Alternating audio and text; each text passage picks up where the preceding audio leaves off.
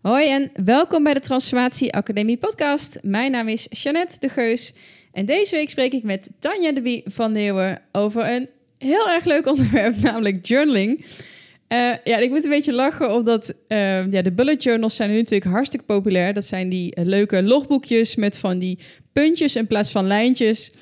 En ja, ik zie er altijd van die prachtige creaties voorbij komen. Weekoverzichten, to-do-lijstjes, uh, et cetera. En mij schrikt dat altijd een beetje af. en want ik denk dan, ja, als ik ook maar zoiets moois kan maken. Ik heb echt wel last van lege paginavrees. En ik gebruik zelf ook een journal of een logboek. Zoals we dat hier bij 12 Waves noemen. Um, maar ja, of het dan gaat om een roadmap of mindmappen voor een afspraak. Zo'n lege pagina triggert bij mij echt al perfectionisme. Of zoals Tanja dat in deze aflevering noemt, een innerlijke editor uh, die je lekker in de weg zit. Um, ik heb het dan met Tanja over het gebruik van zo'n journal. Hoe zet je hem in en hoe gebruik je hem ook om je doelen te bereiken? Um, en wat heel erg leuk is, als jij net als Tanja ook van het type bent te veel ideeën, te weinig tijd, dan is dit ook zeker een aflevering waarin je uh, denk ik veel inspiratie uh, vandaan kan halen en ook goede tools en strategieën van hoe er dan mee om te gaan. Uh, ik ging weg ook weer bruisend van energie en vol met fijne ideeën over hoe ik mijn eigen journal in ging zetten. En ik hoop dat deze aflevering voor jou hetzelfde gaat doen. Um, geniet ervan en ik spreek je heel graag volgende week weer.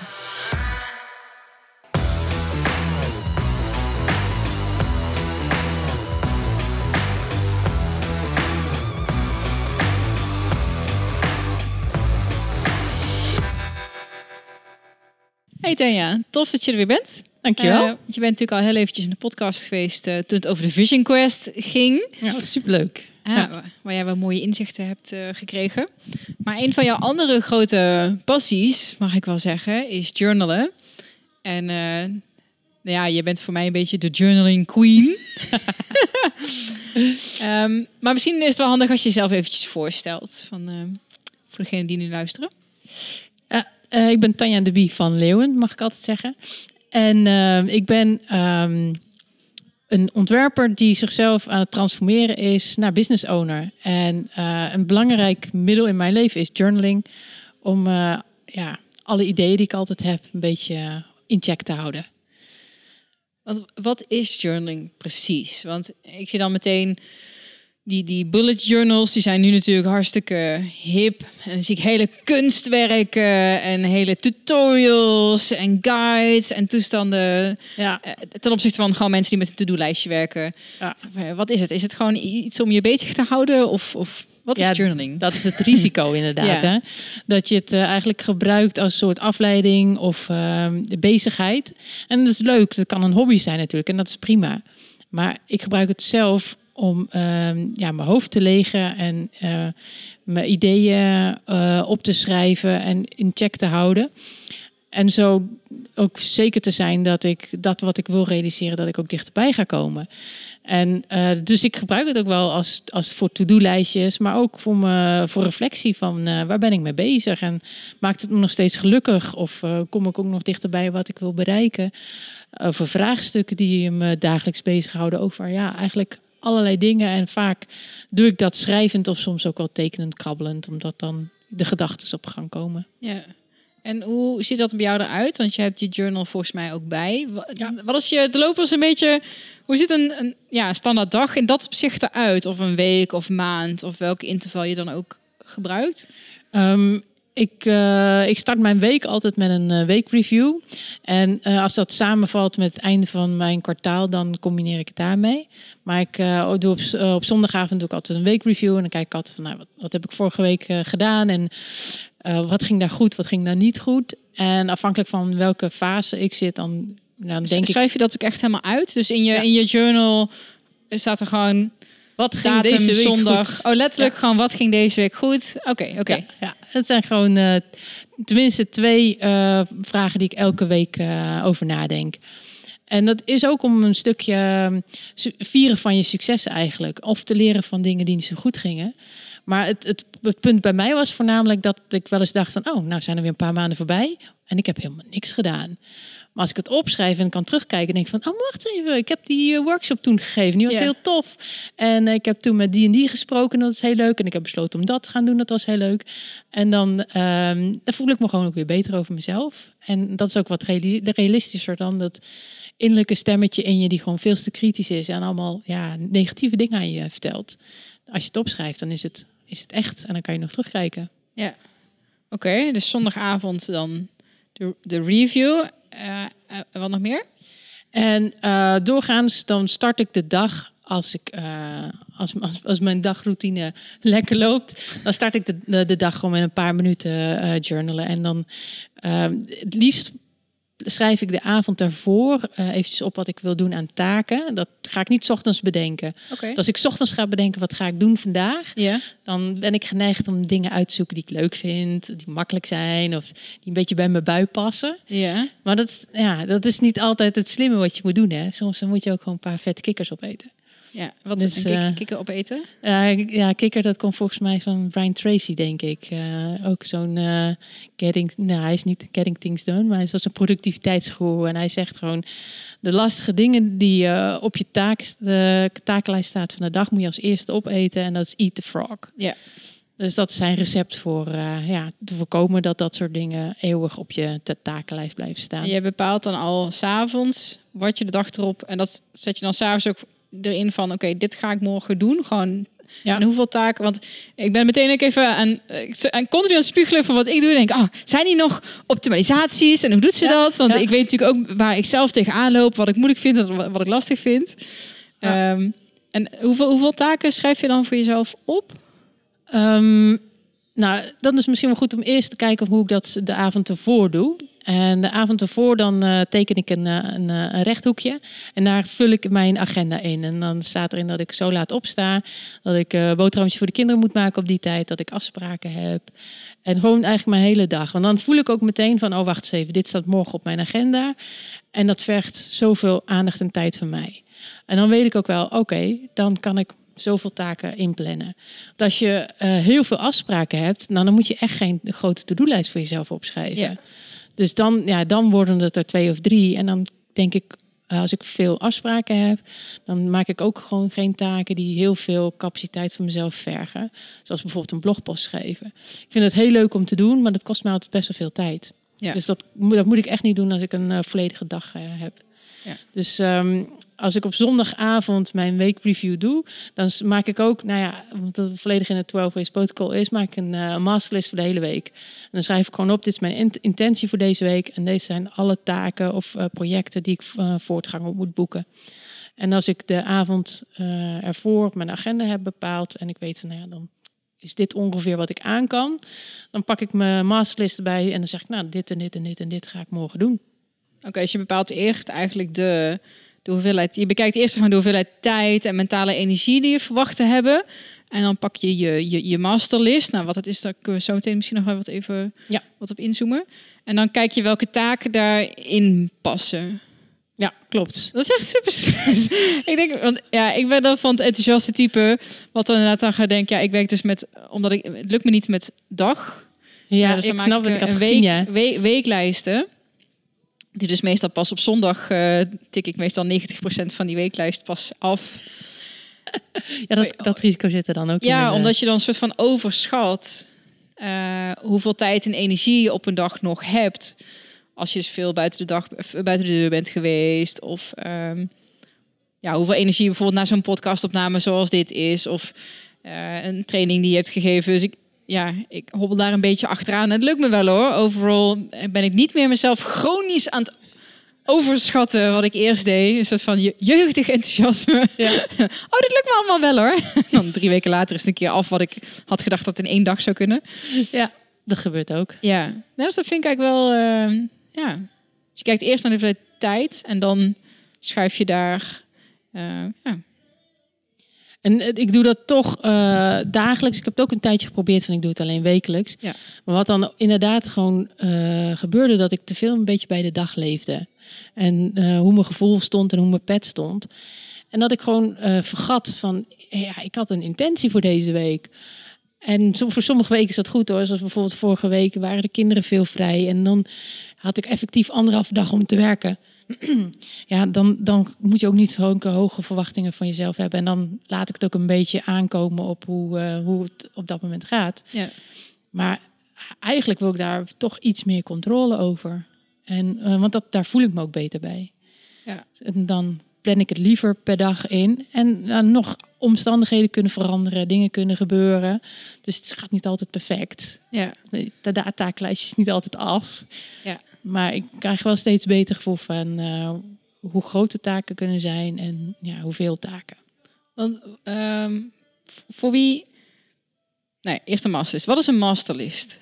Hoe een, want ja, leuk. Ik denk ook, ik kan, ik kan allerlei dingetjes bedenken die ik wil doen. En dan schuif ik ze in in de hoeveelheid tijd die ik heb. Maar je werkt met een masterlist, zei je. Wat, wat is dat voor jou? Ehm, ik gebruik een week masterlist. En ehm, dat is eigenlijk niet helemaal waar. Ik gebruik ook een kwartaal masterlist. Ehm, wat ik doe aan het begin van een kwartaal, dan eh, bedenk ik me ja, wat wil ik eigenlijk over 13 weken af hebben? En eh, ik, ik, ik prik dan ook echt wel de datum. Wat is de datum over 13 weken? En die 13 weken verdeel ik in blokken. Eh, zodat eh, ik heb altijd één week voor, eh ja, in 12 weeks noemen dat final fight. Weet je, dat je echt eventjes gaat kijken van, nou heb ik alles wel goed gedaan en wat gaan we het volgende kwartaal doen.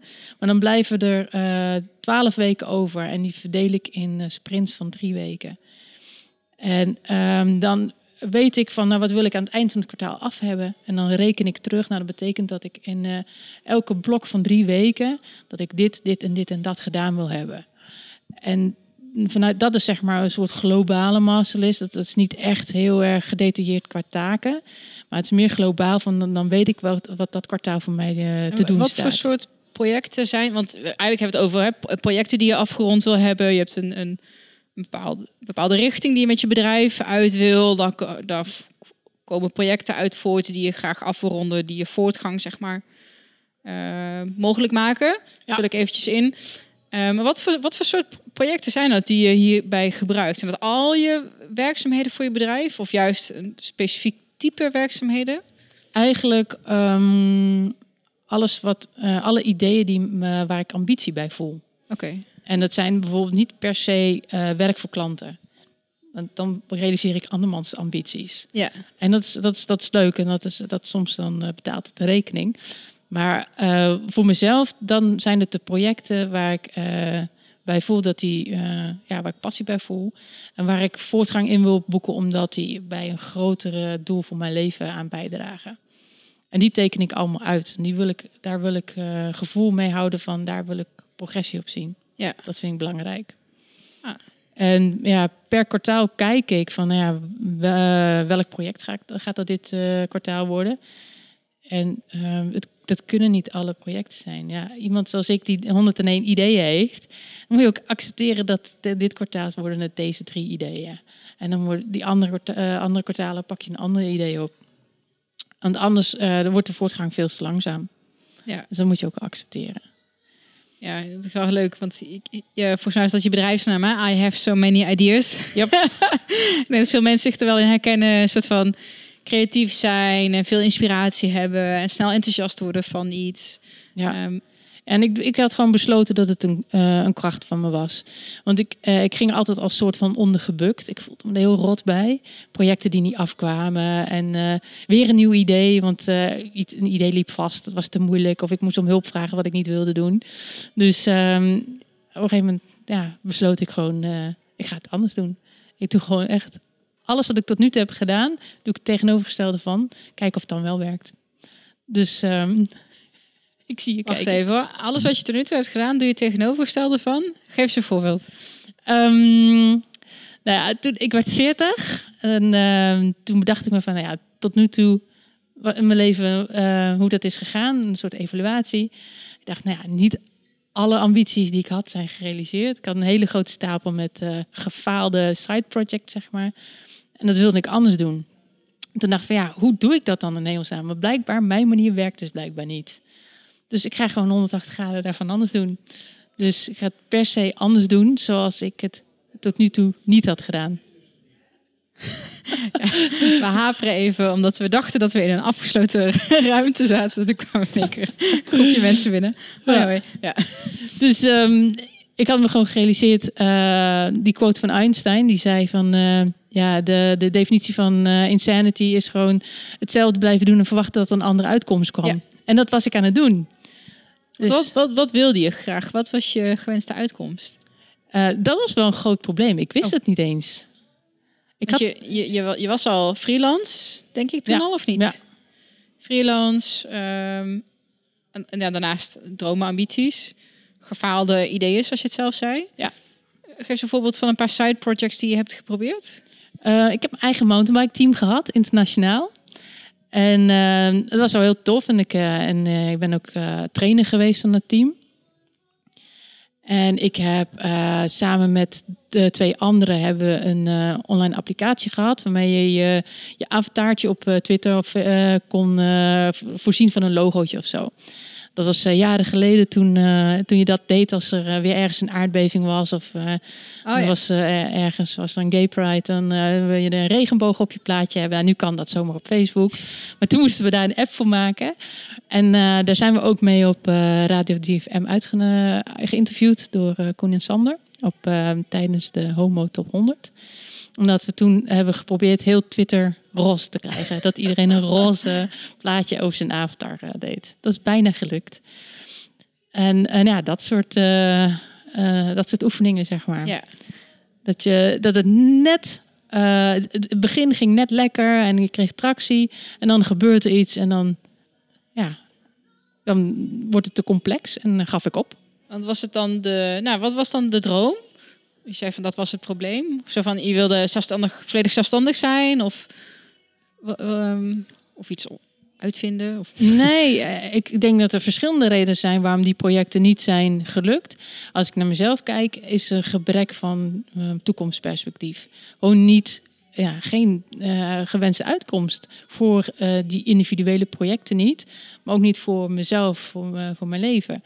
Dus als je, als je niet weet wat je wil bereiken, dan, dan kun je alles doen. Dan is een mountainbike team is net zo leuk als een eh, online applicatie. Ja, ja, dat, dat is toch gewoon leuk. ja. Het is hobby en dat is waar je je passie naar, dra- naar draagt. En ja, ik heb wel gemerkt dat het wa- was in, op, op het moment heel erg leuk en heel veel van geleerd.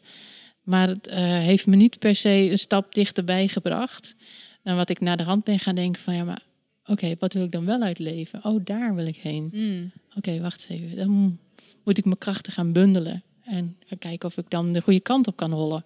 Want ik heb blijkbaar heel veel energie en heel veel ideeën. Ja, als ik dat een goede richting kan meegeven. Nou, volgens mij ben ik dat tot heel veel in staat. En wat, wat is het plaatje? Waar wil je naartoe? Wil je dat, wil je dat delen? Ja hoor, ja hoor, ja. En dat werd natuurlijk versterkt toen eh 2,5 jaar geleden eh, onze tweeling werd geboren. Dat je dan denkt van, oh wacht even. En dan heb je zo'n frommeltje heb je in je hand. Dan denk je, ja, maar hier wil ik zo lang mogelijk bij in de buurt blijven. Dat eh wil zo lang mogelijk getuigen van hebben. En toen dacht ik van, nou ja, maar mijn oma werd 95 en die rookte. En die zat eigenlijk al heel lang achter de geranium stil. En ik leef gezond en ik ben actief. Dus ik zou zomaar 115 worden. En eh, dus ik ben gaan nadenken van, oké, wat, ziet, eh, wat ziet dat uit, dat leven voor mij? Dat tot mijn 115e nog best wel een is, want ik ben pas 44. ja, dus eh, één, eh, één punt eh, waar ik heel erg zekerheid over voel bij mezelf, is ik wil graag ergens wonen met mijn gezin dat zelfvoorzienend is. Dat, dat je niet per se afhankelijk bent van dat je een salaris moet verdienen of dat je stroom moet tappen bij, bij er- ergens, maar dat je dat zelf kan maken en dat je ja, je je zonnepaneeltjes hebt, je moestuin, een- een bij wijze van spreken een windturbine of zo, wat dan ook. En ehm, maar dat je op die manier gewoon je eigen leven kan leiden. Ook omdat eh, ja, als zelfstandige moet je maar ook even nadenken over je pensioen. Hè? Ja. Ik hoor zoveel ondernemers voor de grap zeggen: ja, wij kunnen tegenwoordig niet meer met pensioen. Hè? Dus ik werk gewoon door tot het niet meer kan. Ja, ja, ja. Ja, een kennis van mij die zei ook van ja, als het niet meer gaat, neem ik er gewoon een handje pillen. ja.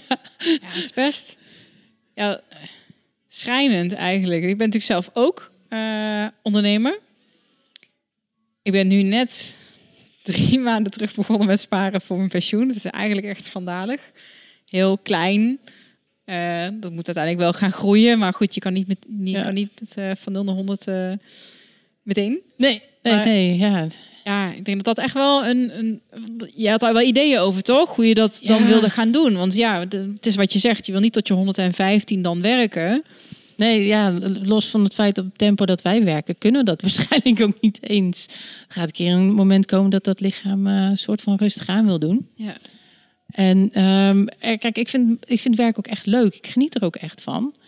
Maar ik wil ook niet de hele tijd tegen mijn kinderen zeggen: ja, nee, mama moet even werken hoor. Mm. Dus ik wil daar een, een hele fijne balans in hebben. Dus dat, eh, ja, dat, dat kinderen dingen kunnen doen, maar dat ik zelf ook kan werken en eh, daar gewoon mijn, eh, ja, mijn inkomsten uit kan genereren. En dat betekent wel dat je inkomsten niet per se van je inzet per uur moet af laten zijn, Ja. laten hangen. Want Ja. ja, als ik graag ontbijtjes en sport met mijn kinderen doe, dan kan ik minder werken. Zo simpel is het Ja. Dus ik ben gaan nadenken van, nou, dan moet je blijkbaar meerdere bronnen van inkomsten hebben om te zorgen dat je zo'n huis kan kopen. En er was nog een reden waarom ik dat huis wilde kopen. Ik denk, als ik ooit moet stoppen met werken, dan komt er geen, misschien geen geld meer binnen. Maar eh, als je, je hebt wel, je moet wel ergens wonen. Je moet geen, eh, niet veel woonlasten hebben of zo. Je moet kunnen leven. Ik wil ook niet in het armenhuis terechtkomen of bij mijn kinderen moeten wonen. Wel, we hebben nu een tweeling, dus op zich wel een goede, goede basis misschien. Maar ja, het liefst wil je daar gewoon zelfstandigheid in, eh, Ja. in hebben. Dat je niet hoeft af te hangen van, eh, ja, van wat dan ook. Dus eh, mijn idee is als je, een, als je ergens kunt wonen, zelfvoorzienend, wat afbetaald is.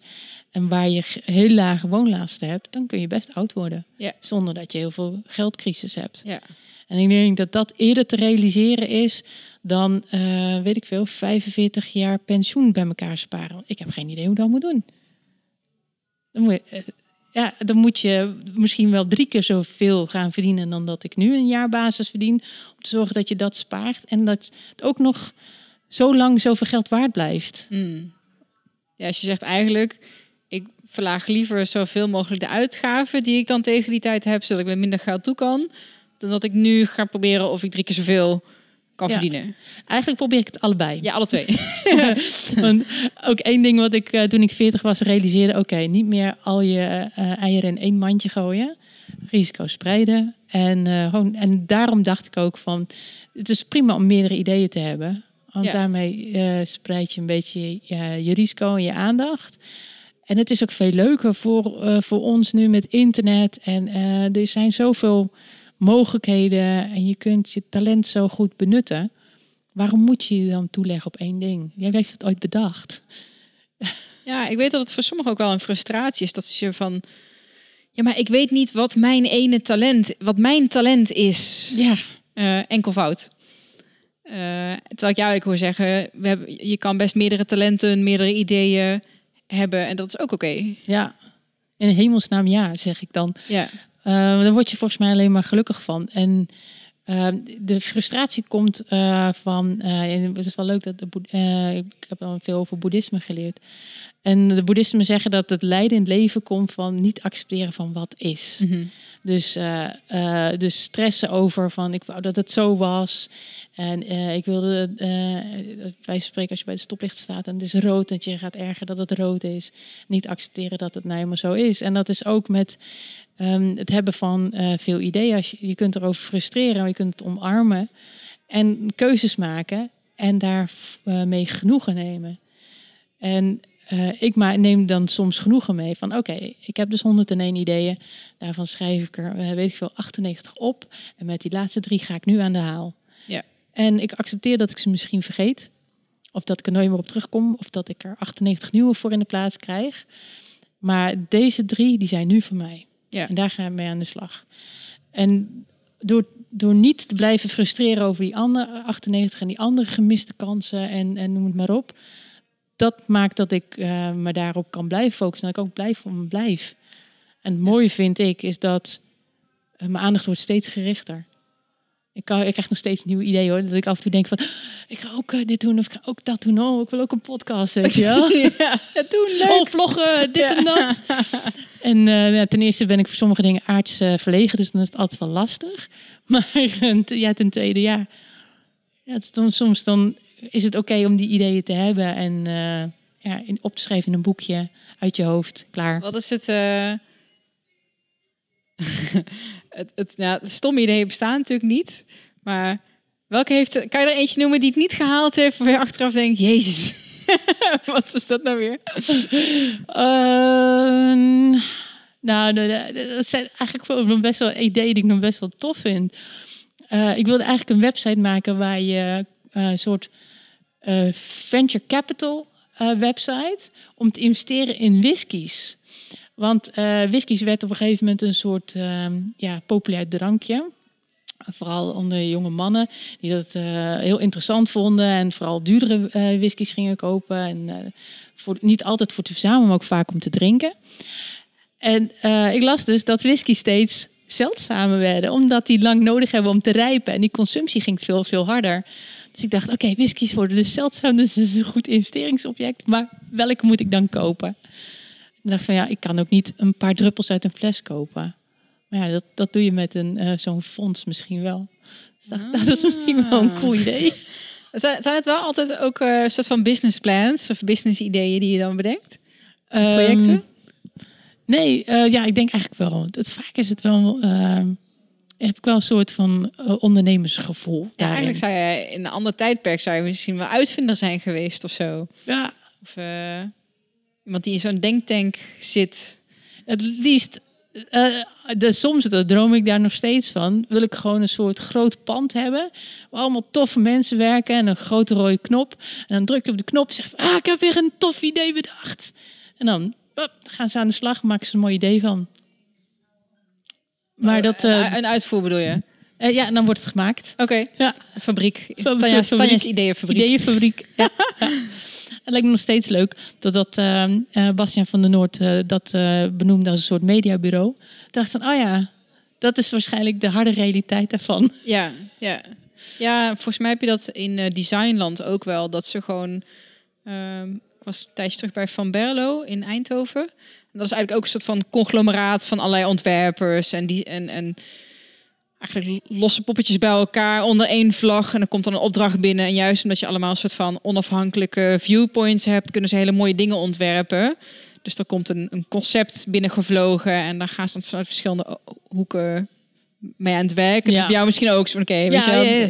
er zit iemand die iets weet over marketing en ontwerpen en, en wat ik veel patenten. En, eh, en dan gaan we gewoon eens kijken of we dit kunnen uitvoeren, Ja, maken. ja en eh, misschien nog niet eens eh, mijn eigen ideeën. Want dat, dat, dat was natuurlijk wel mijn soort van kinderlijke droom daarin. Dat leek me wel tof. Maar eh, ik vind het nog, hoe tof zou het nog beter zijn als je. eh, ik spreek heel veel freelancers die net als ik al dat, eh, dat soort ondernemersideeën hebben, maar gewoon geen tijd hebben omdat ze te druk zijn voor hun klanten. Ja. En zichzelf ook geen tijd gunnen om vrije daarvoor te nemen, omdat een soort, soort kramp eh, van de geld moeten verdienen. Hoe tof zou het zijn als je een soort fonds hebt dat je die een kwartaal eh, vrij kunt boeken. Ga nou maar werken aan jouw toffe idee. Hier is een vet team, maak er wat tofs van. Dat is een soort su- subsidie of een studiefonds of noem het maar op. Um, ik zou wel eh, heel benieuwd zijn naar wat er dan uitkomt als mensen vrij van die kramp zijn en Mm. konden creëren en konden maken. Is het niet een beetje wat ze in Silicon Valley met van die incubator-achtige eh, dingen doen? Eh, een groepje jonge coders en eh, ontwerpers bij elkaar. Zeggen wij hebben een idee, nou vaak natuurlijk voor een app, maar een idee. We gaan het uitwerken, kijken of we het kunnen verkopen. Ja, ja. Z- Zoiets. ik denk het wel. Ja. Een soort incubator, ja. Je hebt daar een, je hebt daar, zo'n serie. eh, Ja. Volgens mij op Netflix. Bedoel je de serie Silicon Valley? Ja, oh, die heet gewoon zo, toch? Ja, die heet ja, ook zo. Ja, ja. en volgens mij hebben ze dan zo'n zo'n incubator, zo'n huis waar dan verschillende appontwikkelaars. eh, Soms zijn die afleveringen heel flauw, maar ik heb ook over één eh, afdeling, aflevering en daar kan ik niet aan het publiek over praten, want het is een beetje uh, gênante taal, maar eh, het was echt, ik heb op de grond liggen Echt rollen. waar? Ja. ah, ik heb ze, ik heb zal hem voor de show notes even opzoeken voor je, Doe de dat. aflevering. Doe dat. Hmm. Hey, even, even terug naar het journal. Je had, je had zeg maar een bepaalde visie, je had een bepaalde drive, een bepaalde ja, ambitie te bereiken. Ehm, we hadden het eigenlijk over de... Oh, jij zei dat bij jezelf beseffen dat jij de ideeën achterstevoren doet? Of nee, niet achterstevoren, maar 180 graden anders? Ja, de aanpak. De aanpak, ja. Hoe, vertel, hoe bedoel je dat? Ehm, nou, het was meer een soort inzicht dat ehm, misschien een inzicht dat mijn mindset niet voldoende was op dat moment. Dat hoe ik op dat moment in het leven stond niet genoeg was voor de ambities die ik blijkbaar leek te gaan ontwikkelen. En dat de maniertjes waarop ik het tot nu toe altijd deed, niet werkten. Maar je wel, gewoon een idee in me opkomt, mee aan de haal gaan, rennen tot zolang ik eh, adem had. En als het te moeilijk werd, afhaken, omdat ik toch weer een nieuw idee had die toch toffer was. Ik wilde Ja. dat andere idee toch niet. Ja, uiteindelijk gebeurt er dan ook helemaal niks. Want dan Nee. ben je alles in de eerste... Op de helft stop je ermee. Dan Ja. is het weer een nieuw shiny object. Precies. Oh. Ja, en dat was ook eh, natuurlijk super frustrerend. En toen ik me op een gegeven moment dus bedacht van oké, eh, i- ideeën hebben is een kracht van mij. Ik, ga, ik wil daar eh, wat mee doen. Maar dan heb ik eerst een systeem nodig om ideeën af te maken. Ja.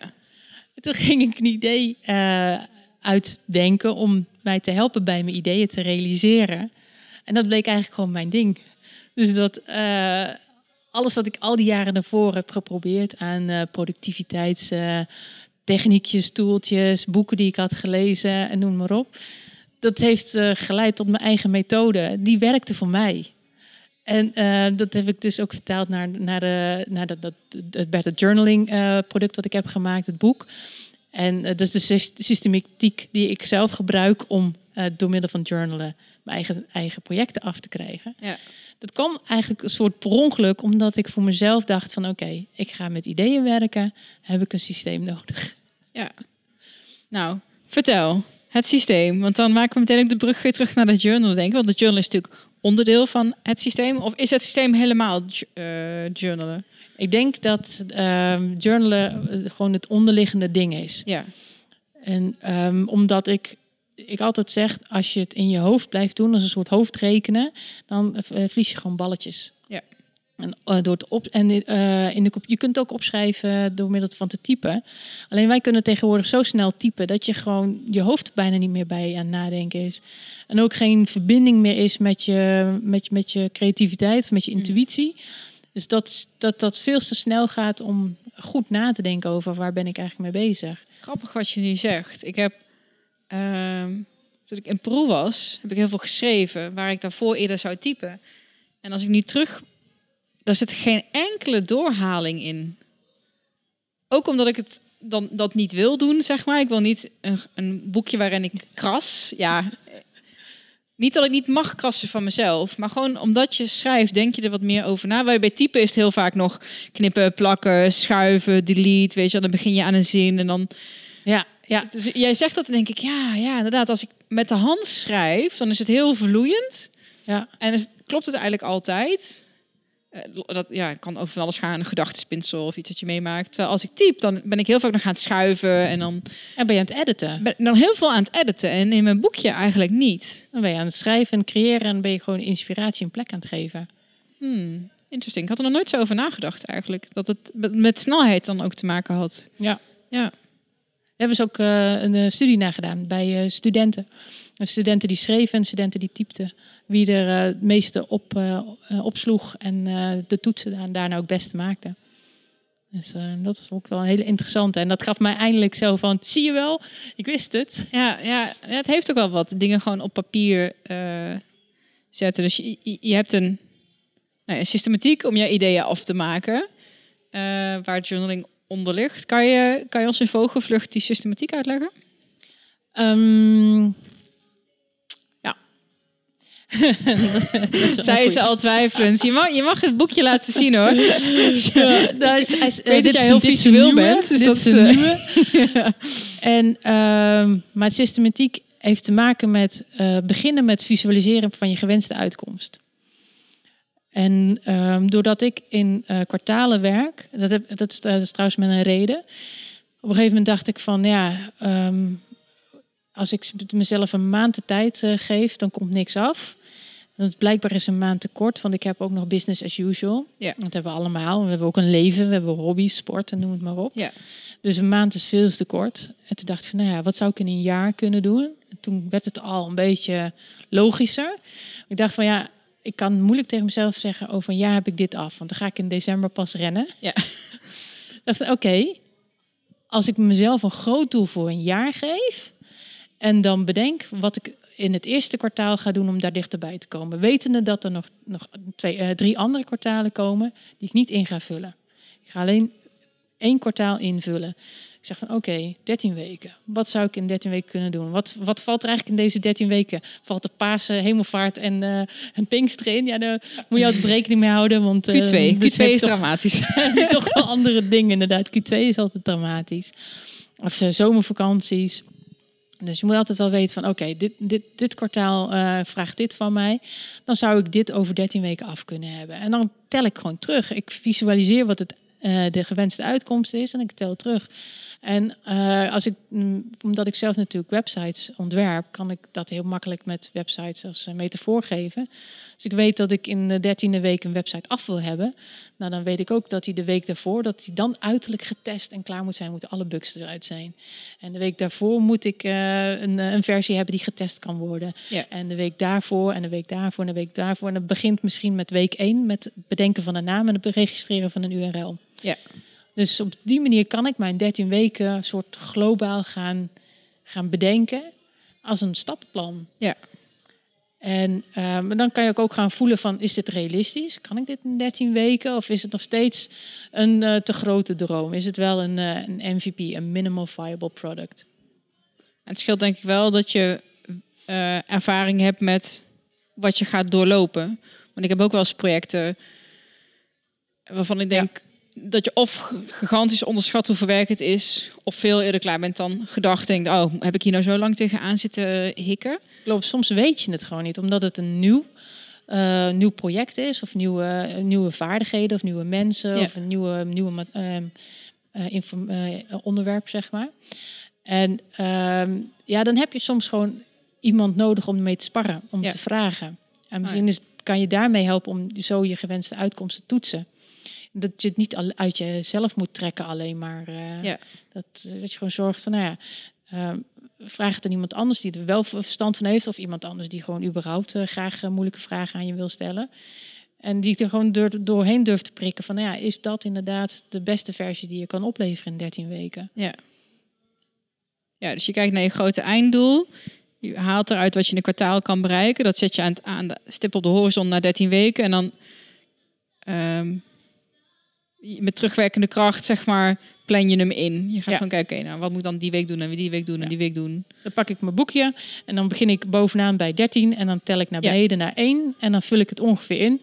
En dat is niet een steen eh, gehakt hoor. En dat is ook echt niet in mijn allermooiste handschrift en er zit de best gekras en noem het maar op in. Want het is, het is een werkdocument. Het helpt je met denken en dan mag je fouten in maken. Maar dat eh, helpt me zien en voelen van oké, dan verwacht ik van mezelf dat ik dit ga doen dit kwartaal. Ja. Klopt dat? Ga ik dit halen? Ga ik hier commitment voor mezelf aangeven of niet? En als het ja is, nou dan eh, gaan we aan de slag. Ehm, ja, straks in het voorgesprekje zei je dat je commentaar had gekregen of iemand zei van ja, nou dat vind ik maar niks hoor. Mijn, mijn, mijn Ja. tijd zo helemaal vastleggen en ik leef liever met de dag. Nou, ik kan me heel goed voorstellen dat mensen zo denken en dat er ook een heel groot gevaar is soort van overdesignen, dat je alleen maar gaat plannen en alleen maar na gaat denken Ja. en niet in actie komt. Want Ja. er gaat ook tijd zitten in het denken. Ja, en daarom, en daarom doe ik het altijd op papier. En sta ik mezelf ook toe om, om te krassen. En, en, en, en eh, me niet, me, het hoeft niet allemaal mijn mooiste handschrift te zijn. Het is gewoon, het is een, een, een ja, noem je dat? Een werkding. Ja. Het is, eh, het is, het is geen bijbel die ik voor over honderd jaar aan het eh, kalligraferen ben. Dus het, het, het is een werkding. En dus als je daar in een paar minuten aan het krabbelen bent, is dat genoeg. Het moet niet perfect. Ja. En ehm, dan ben ik mijn verhaal kwijt. Ah nee, en ik vroeg, ehm, ja, we, waren, we hebben het over overdesignen, maar ik vroeg Ja. ook de, de, ja, mensen die denken van, hé, hey, je legt jezelf heel erg vast, je kan niet meer in het moment zijn of met de dag leven. Ja. Ik denk dat dat ook heel erg te maken heeft met eh, de normen en waarden die je voor jezelf stelt. Kijk, het is ver- verder helemaal geen oordeel over hoe iemand zijn, eh, zijn leven indeelt. En of, of je liever eh, heel, op heel veel gevoel en intuïtie doet wat je doet. En dat laat komen zoals het komt. Dat is prima. Mijn gevoel eh, zegt in ieder geval van ik wil graag de illusie van controle hebben. Dat ik eh, iets wil bereiken en dat ik weet wat ik daarvoor dagelijks moet doen. Maar mijn normen en waarden gelden ook voor dat ik een aanwezige en attente moeder wil zijn thuis. Dus dat betekent dat ik inderdaad niet hele dagen eh voor ochtends vroeg avonds laat bezig ben met, met plannetjes maken en die aan het uitvoeren. Ik, ik maak ook tijd vrij voor dat soort dingen. Om te, samen te gaan zwemmen en om eh, echt te gaan koken in plaats van dingen op te warmen. Dus ja, dat, is, dat zijn de normen en waarden waar ik aan wil voldoen. Zo goed mogelijk, want perfect bestaat ook niet. En daar, daar, op die manier vul ik mijn leven in. En wetende dat, dat het dus niet alleen maar draait om ja, super doelmatig aan het eh, werk zijn. Ja, ik zie het als een. Het is een. ehm, je weet van jezelf. Kijk, er zijn mensen die kunnen, die kunnen gewoon heel structureerd. Die hebben gewoon één doel, één, één focus. En die gaan daarvoor en die bouwen dag staan gaan verder. En die maken dat ook altijd af. Ja. Die zijn misschien minder goed in het genereren, maar als ze eenmaal iets hebben, die ken ik ook. Die heeft ja, dat eerste deel, dat, dat bedenken, dat vind ik allemaal niks. Maar geef me iets wat half af is. En ik, ik, ik maak dat af. ja, wij zijn alle twee volgens mij van tegenovergestelde eh, soort.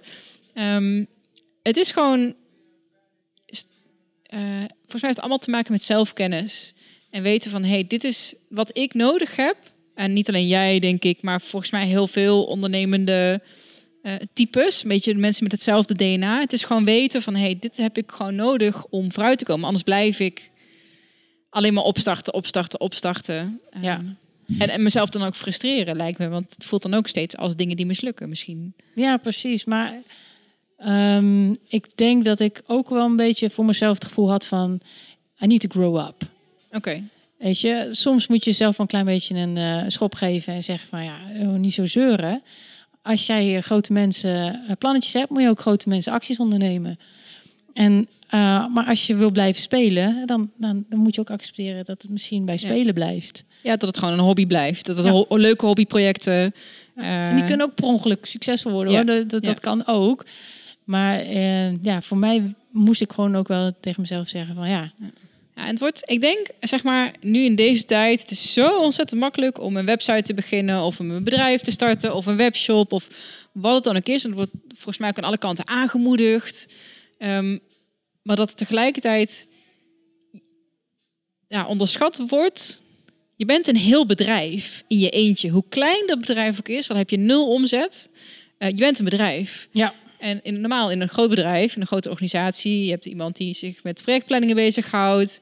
Ehm en, en dat ligt ook allemaal bij jou. Het is niet alleen maar het gezicht zijn of een leuk idee hebben. Je, bent je bent alle functies die in een organisatie horen, ben jij in je eentje. ja. En er is ook al altijd een planner. Er is altijd iemand bezig met doelstellingen, eh, met kwartaaldoelstellingen, maanddoelstellingen.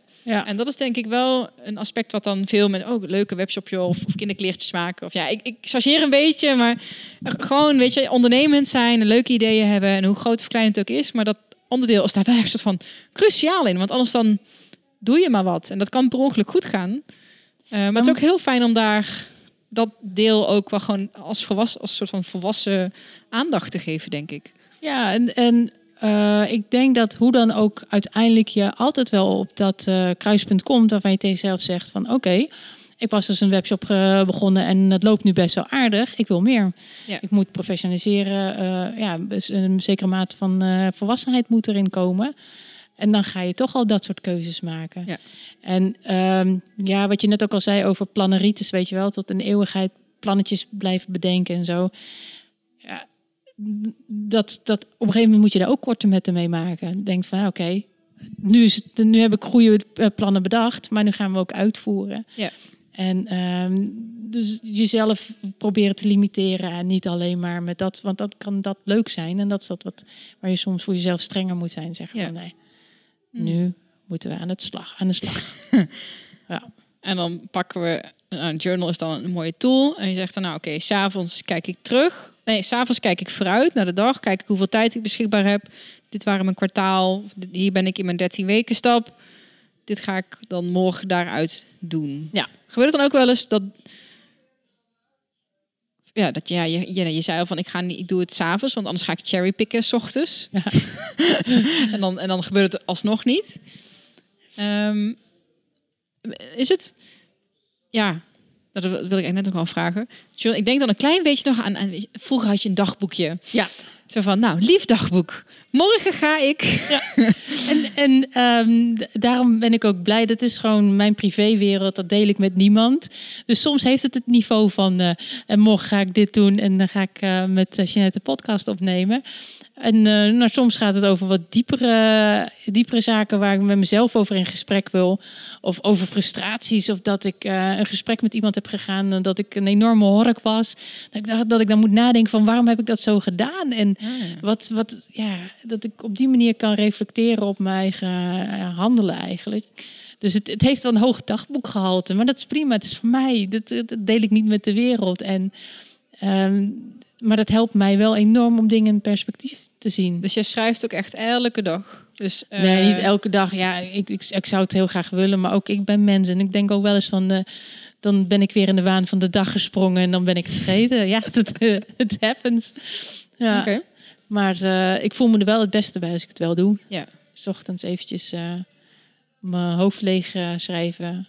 Waar ga ik me die dag bezig mee houden? En, Ja, ik merk dat ik het... Ik, ik heb een soort van... Zo gek ook. Misschien ga ik nog wel een keer een combinatie maken. Ik heb dan een heel gestructureerd werkboek. Helemaal volgens het 12 Waves protocol. Met achterin mijn roadmap, mijn masterlist. En aantekeningen van gesprekken. En voorin mijn, mijn actielijsten, mijn habit trackers. Ehm, en waar ik nog een beetje behoefte aan heb. Maar misschien ga ik hem ook wel opnieuw indelen. Of een nieuw boek starten. een nieuw boek is me.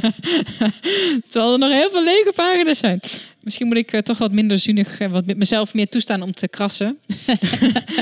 Ehm, ik vind dat stukje dat, dat dagelijks journalen. eh, want je hoort als hè, een dankbaarheidsdagboekje s'avonds. En s ochtends je drie dingen voor die dag. Het is ook gewoon fijn, dat hoor ik ook wel terug bij onze masterminders. Om even op te schrijven wat je die dag hebt gedaan. Ook dat vieren van succes, maar ook het vooruitgang blijven zien. Soms Ja. zijn je projecten zo groot en zijn ze over zo'n lange tijd dat je pas als je dan weer terug gaat bladeren denkt van jeetje, wat is het toch anders dan zes maanden geleden? Ja, En dat dat, dat ook makkelijk uit het zicht te verliezen is. Ja, zeker. En ehm, kijk, dingen die, waar ik vanavond over nadenk, dan zijn het vaak ook de kleinere dingetjes. Dat ik denk van, oh ja, dat was heel leuk en daar, dat vond ik tof Ja. of daar ben ik dankbaar voor of wat dan ook. En als je dat steeds groter tijdperk over gaat nemen, dan blijven dat soort dingen niet meer overeind. Die ben je misschien alweer vergeten. Ja. Dan heb je alleen maar hele grote dingen. En, en en dan is het ook zonde. Ik vind dat eh, de kracht van zo'n journal, als je die wel elke dag invult, met, met wat voor eh, dingen dan ook al, met dankbaarheid, met, eh, met je reflectie, dat wordt gewoon goud. Dat ding is goud waard. Wat er dan allemaal in staat, dat is jouw leven. Dat is, dat is bij wijze van spreken je legacy. Ja, ja. Super interessant. Voor wat voor type mensen is het het meest waardevol, denk jij? Ehm, Als je kijkt naar, je hebt een product gemaakt, dat Better Journaling bijvoorbeeld. Nou, daar hebben we het eigenlijk nog niet over gehad. Maar ehm, voor wie is dat interessant? Eh, voor iedereen die wel eh, een idee heeft, of in ieder geval weet van ik wil daarheen, dus die, dat je die kan inleven eh, in de stappen die die daarvoor moet nemen en structuur nodig heeft bij de uitvoering. Dus wat het boek, Better Journaling boek doet, is die helpt je gewoon met door dagelijks eh, ja, eigenlijk invuloefeningen om steeds dichter bij eh, je doel te komen. Het punt bij mij was namelijk, ik heb geen probleem met hard werken. Ik heb ook geen probleem met doen wat nodig is om te doen. Alleen als ik niet goed ehm, mijn aandacht bij de uitkomst hou, dan ben ik gewoon maar wat aan het doen. Ja. En dan ben ik de verkeerde kant op aan het hollen.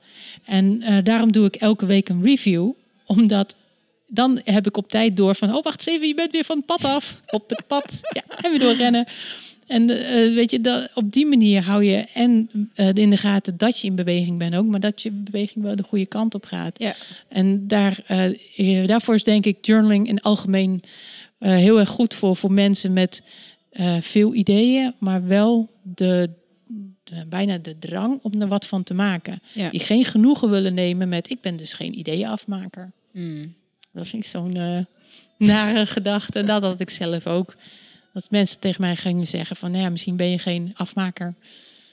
Of ben je een ideeënhebber. Ja, ja. Hey, je had eh, een hele toffe Instagram challenge.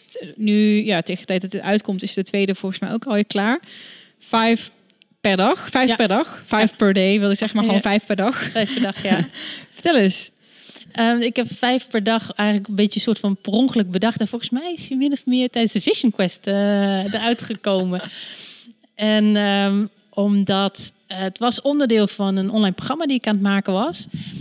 En eh, daar liet ik mensen tekenen. En ehm, eh, om te, te tekenen, om in contact te komen met wat ze daadwerkelijk wilden uit het leven. Waar staan ze en waar wilden ze naartoe? En ik liet het gewoon heel visueel maken. En er kwamen echt fantastische verhalen uit. Je En, een eh, voorbeeldje geven? Ja, ik liet ze een, landje tekenen. Gewoon, eh, kan een eilandje zijn of een groep eilanden zijn of een, echt een land, een continent, wat dan ook. En ehm, daar invulling aan geven, van, eh, van rivieren tot bergen, tot hangbruggen of noem het maar op. Ik probeer meteen even voor te stellen hoe mijn land er dan uit zou zien. Ja, en dan een, zet je een, gevoelsmatig een kruisje van waar sta je nu. En zet een vlaggetje, zo'n echte Max Verstappen finishvlag, van waar je naartoe wilt. Dat, dat, heeft geen einddatum. Kan je zeggen van, nou ja, dat is als je 115 bent of over een jaar. Maar gewoon wat op dat moment dat je het aan het tekenen bent, daar staat mijn vlag. En als je gaat kijken van, oké, kan je een rechte lijn tekenen van, je, van het kruisje van naar het vlaggetje?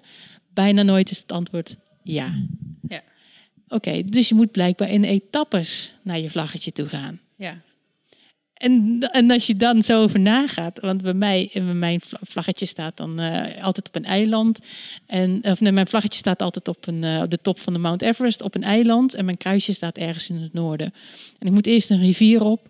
Dan moet ik naar een dorpje om bergbekledingspulletjes te kopen. En een ander dorpje om Sherpa's te ronselen, omdat ik in mijn eentje de Mount Everest niet op kan.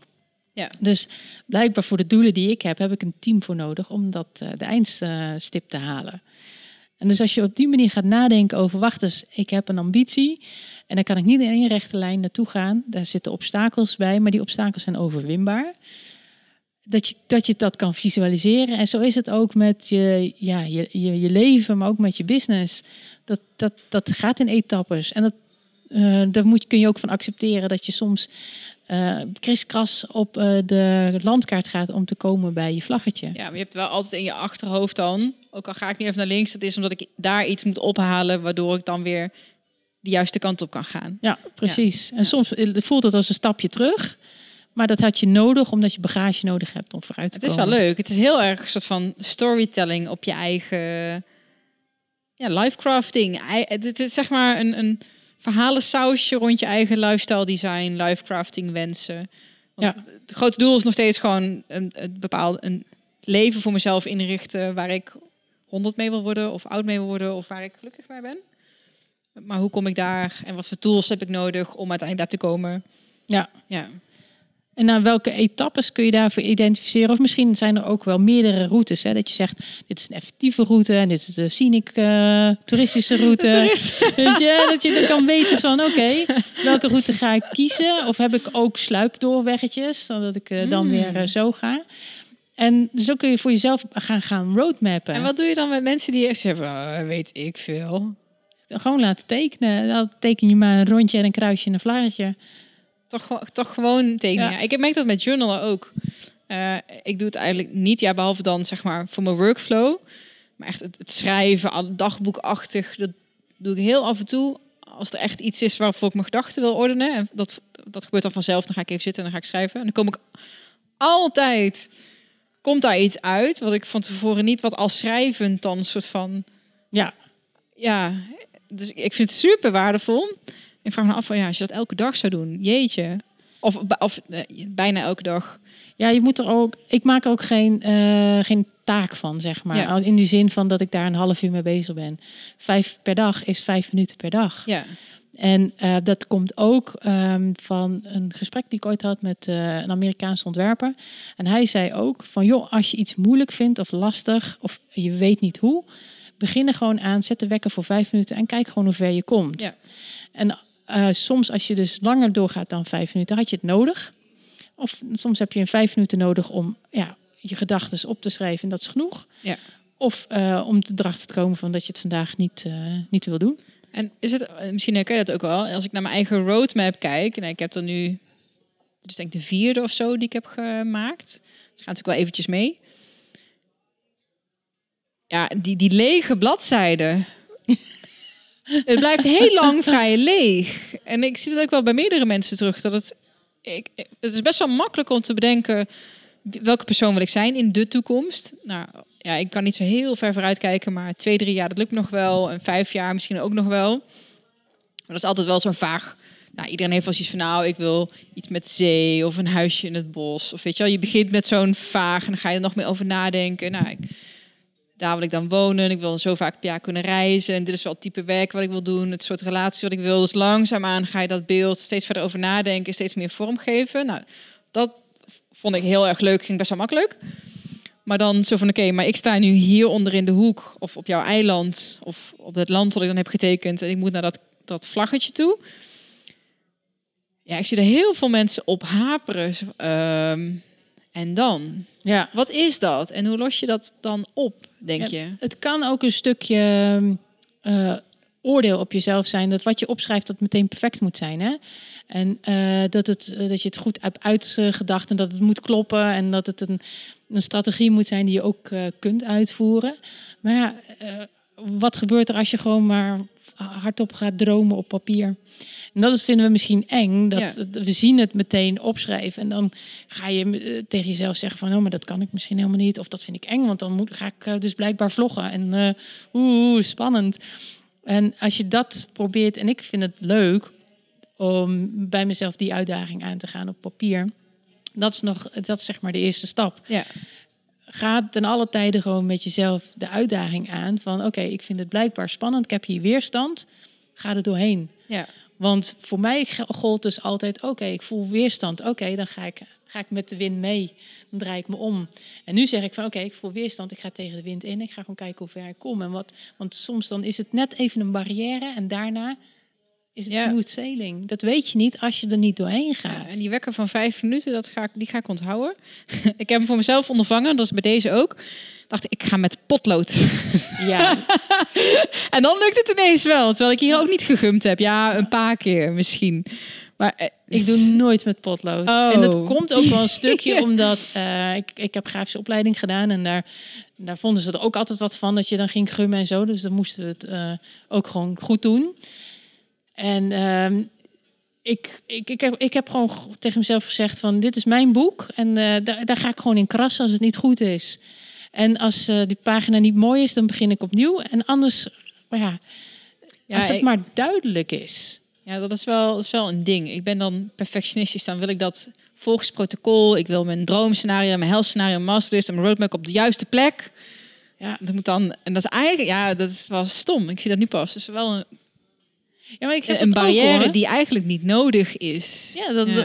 Dat, dat is- heel erg jammer, want ehm, als je er doorheen gaat, Ja, nou, ook al, ah, hier stel je gaat er doorheen en eh, het wordt een hele lelijke roadmap, maar je, je on- er ontstaan wel verbindingen in je hoofd dat je dacht, oh wacht eens, dit lijntje moet ik tekenen en dat lijntje. Maak je hem daarna opnieuw, maar is dan wel mooi? Weet Ja. je? Ja. Nou, de enige reden waarom ik nu in een nieuw boek zou willen beginnen, ja, waar ik spijt van heb, wat ik niet heb gedaan, is dat ik niet een inhoudsopgave in het begin heb gemaakt. Dat ik geen genummerde, want wat, waarom ik die roadmap achterin wil hebben en mijn actielijsten voorin, dat scheelt me een hele hoop geblader en gezoek. En dan weet ik van, oh, mijn, mijn aantekeningen van gesprekken en afspraken, die staan in het midden. mijn doelen achterin, mijn takenlijst voorin. is helder ook. Maar dat ondervang je denk ik door met een, ja, je ging jou al laten zien met ja, een inhoudsopgave. inhoudsopgave. Ik koop ook altijd boeken die wel genummerd zijn. Oh ja. En eh, tegenwoordig gebruik, koop ik wel die populaire bullet eh, journals. Oh ja, je hebt Maar helemaal... gewoon eh, puur omdat die stipjes best wel fijn zijn. Ja. Ja. En, en ik gebruik van die ja, tapjes, die post-it tapjes. Kijk maar hier zo. Ah. En zodat ik in ieder geval weet van, nou, dit is mijn today, dit is mijn, mijn weekly, dit is mijn sprint eh, planning. En dit is mijn jaarplanning. Zodat ik in ieder geval weet van, hou je aandacht bij waar je naartoe wilde gaan. Want dat was, ik, ik ken mijn probleem daarin. ja, Als ik niet aandacht erbij houd, ga ik hollen de verkeerde kant op. ja. ja wat, wat volgens mij is, want een week is echt voorbij. Yep. Eh, maand in principe ook. Eh, wel iets minder. Maar is dat je zo... Ja, ik haak dan een beetje af met de lange termijn doelen. Want ik onderschat wat ik kan bereiken in een kwartaal. En ik overschat wat ik op korte termijn kan bereiken.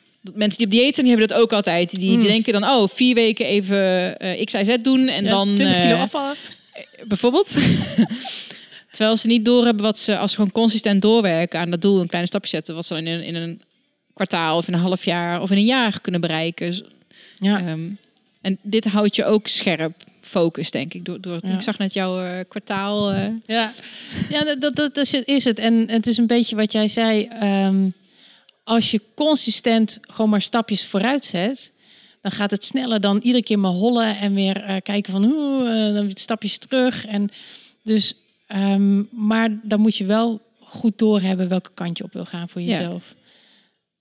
Dat is denk ik wel eh, Ja. het belangrijkste. En wat zou je zeggen tegen die... Want ehm, mensen, ja, ik doe het allemaal op intuïtie. En ik heb er ook wel een mening over.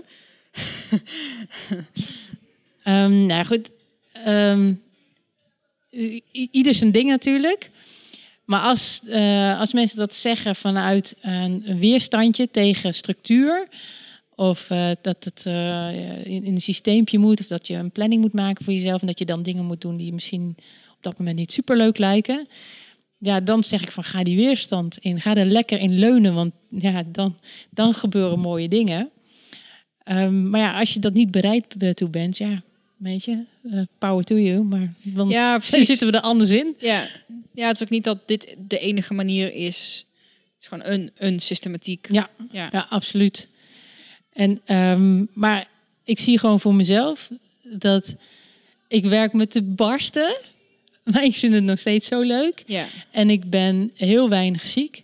En het komt niet omdat ik ondernemer ben dat ik geen ziek kan veroorloven. dat, dat hoor je natuurlijk ook altijd. Maar ik voel wel aan van luister, eh, mijn lichaam heeft eh, rust nodig. Dus deze week doe ik rustig aan of deze week geef ik gas. Maar ik, eh, ik heb ook een soort van besloten dat ik... Ik ben energiek en ik ben een energieke persoon. En dat mag gaan en vloeien alle kanten op. En vooral hollen. En niet zorgen maken over dat ik mezelf over de kop werk. Eh, want dat is wel belangrijk dat je op die manier wel luistert naar je intuïtie en naar je gevoel. ja. Dat eh, het, voor mij betekent het niet, niet eh, zeg maar 24 uur per dag werken. Ja, en ik denk, dat zeg je wel iets heel... eh sluit de spijker op zijn kop, denk ik. Want op het moment dat je die planning niet hebt... eh, is het heel moeilijk om rust te pakken. Want je hebt altijd continu dat... Want eh, weet je, een project is nooit af. En als een project wel af is, dan ben je alweer met half in een volgende project. Ik heb bij mij overlappen, overlappen ze ook altijd. Dus je Ja. hebt nooit zo'n mensen van... Hè, zo, alles is klaar. En nu? Dat heb je als ondernemer volgens mij nooit. Nee. dat is misschien als je in loondienst werkt, dat je, dan zelfs dan niet, weet je wel. Dan, dan ligt er ook werk voor morgen en voor volgende week. Weet je wel. Er is altijd iets, iets te doen. Nee. Dus het is nooit klaar. Nee. En op het moment dat je die vooruit werkt en ehm, dat uitplant, kan je wel zeggen, dan voel je je niet schuldig op het moment dat je even niks doet. Omdat je weet van, hé, hey, ik ben nog... eh, ik ben nog vooruitgang aan het boeken. Het is oké om ook even te luisteren naar mijn lijf en rust te nemen, want dat betekent niet dat ik stilsta. Ja, Ja, ik ben best wel wat ehm, ja, collega-ondernemers die, heel moeilijk, die het heel moeilijk vinden om rust te pakken. Die ze dan schuldig voelen. Ja. Zo van, ja, maar ik moet dit nog en dat nog, zus nog en zo. En ik denk dat dit plannen en dat daar juist heel erg toe kan bijdragen dat je wel die rust kan nemen. Ook omdat je weet van, ja, maar er staan...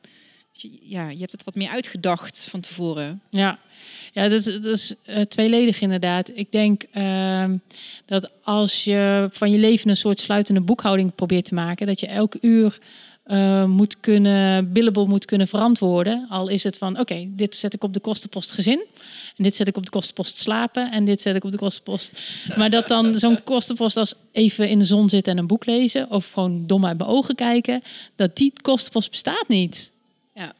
En zelfs heel veel van die ondernemers doen ook niet aan eh, zelfontwikkeling of investeren in zichzelf door cursussen of door training of door coaching of wat dan ook. Want A, ben je dan uit de zaak en B, kost het ook nog eens geld. Dubbele kostenpost. Ja, Ja, en ja. kostenpost die je ook nog niet hebt voor zelfontwikkeling. Dus ja, daarin eh, is het denk ik ook belangrijk om te kijken naar je normen en waarden. Van ja, wil je daar ook eh, ja, je boekhouden in, de, in je boekhouding Ja, opnemen? ja, nou, ik denk dat het cruciaal is. Niet vliegt dat alle grote ondernemers daar ook gewoon, weet je, dat investeren in jezelf. Dat is de beste investering die je, die je kan maken. Eh, misschien ook wel juist omdat het nu zo makkelijk is om te kunnen ondernemen en dat je er in je opleiding zo weinig, weinig eigenlijk wordt voorbereid en we ook zo weinig worden geleerd om mens te zijn of zo. Oh, don't Bewust- get me started. ja, juist natuurlijk. Ja. Ja, nee, wat is... Ja, dat is toch super irritant. Ik weet nog wel dat ik eh 12 was en eh, dat dan komt dan de uitslag van de CITO-toets. Ja, nou ja, god, Tanja, ja, misschien op de tenen de MAVO, maar kies maar voor, eh, dat was dan de LBO. En nou, wat wil je eigenlijk doen, Tanja, later? Weet niet, iets met dieren of zo. Dat was helemaal niet zo. Ik wilde astronaut worden, maar ik durfde niet aan niemand te vertellen. Oké, iets met dieren. Nou, ga maar naar de agrarische school dan. Doei! En dan drie jaar soort van sudderen op de agrarische school... dat er e- één klassementor die zoiets had van... volgens mij interesseert hij zich geen fuck voor eh, die plantjes... eh, die we hier allemaal aan het eh, bloemschikken zijn. en die heeft mij toen heel snel naar de grafische school gestuurd. Dat vonden mijn ouders wel heel spannend... want ik was pas 15 en naar Amsterdam op school gestuurd. Maar ja, dat, dat heeft wel een omkeer gegeven. Maar oh ja, de, af en toe het, syst- het systeem zoals ik toen in zat, basisonderwijs, dat werkt gewoon niet. Dat je, dat je dan een soort van je pad moet uitkiezen. Ja. En ik kan nu pas eh, bedenken wat ik wil worden, worden later. Weet je, dat kon ik toen niet. Ik kan nu 101 toffe eh, opleidingen bedenken. Maar Ja. toen, ik, eh, toen ik klaar was met, nou ja, ik heb de, na de LBO heb ik MBO gedaan en daarna kon ik HBO communicatie of kunstacademie doen. Toen dacht ik van, nou ja, laat maar. Nu, nu kan ik echt zoveel toffe opleidingen kiezen. Ja. Maar dat komt ook door de bagage die je hebt. En ook door het tijdstip weet je, waar we nu in leven. Ja. Het, het is zo'n rijk, rijke omgeving. Zo'n rijke, leerrijke omgeving. Ja. En ja, Ja, je, weet, je, je kent jezelf wat beter en je weet ook waar word ik blij van en wat niet. En wat, wat klinkt leuk, maar is eigenlijk toch niet mijn ding. Nee, maar Ja. vroeg- vroeger, nou ja, nu nog steeds denk ik dat eh, veel mensen, kinderen, eh, moeten kiezen naar iets pragmatisch. Je moet toch wel je boterham ermee kunnen verdienen. Er wordt echt niemand wordt geleerd om te dromen of om te bedenken van eh, hoe wil je later zijn, hoe wil je later voelen. Ja, maar wat is een doel en hoe bereik je dat? Ik bedoel, dat ja, ik heb lesgegeven op de HBO. Op de universiteit moet je natuurlijk helemaal niet aankomen met project, projectwerken, werken in projecten. Nou, dat, wat ik heb gezien op de HBO, het is leuk, maar ja, je zal er vast wel wat mee, mee leren.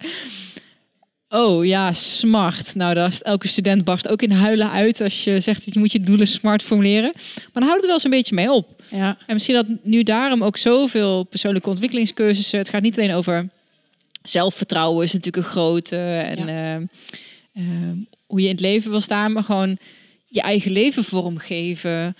Wat wil je? Hmm. Eh, Want alles kan inderdaad. Het is wat je zegt, we zijn zo rijk. En niet, leven is niet maakbaar, wel stuurbaar. Dat is nu een hele. En da- daar sta ik echt helemaal 100% achter. Maar ja, oké, dan ga maar dromen. En hoe doe je dat dan? ja. Weet je wel? Eh, Nou dan moet ik aan die HBO-studenten van, mag ik dat niet hoeven vragen? Ja, misschien wel hoor. Ik denk dat entrepreneurship, dat was toen ook wel een, een minor. Een vak wat wel, nou, dat zal het misschien hopelijk nog steeds wel zijn. Maar het zal denk ik nog steeds wel eh, helemaal doordrenkt van het pragmatisme zijn.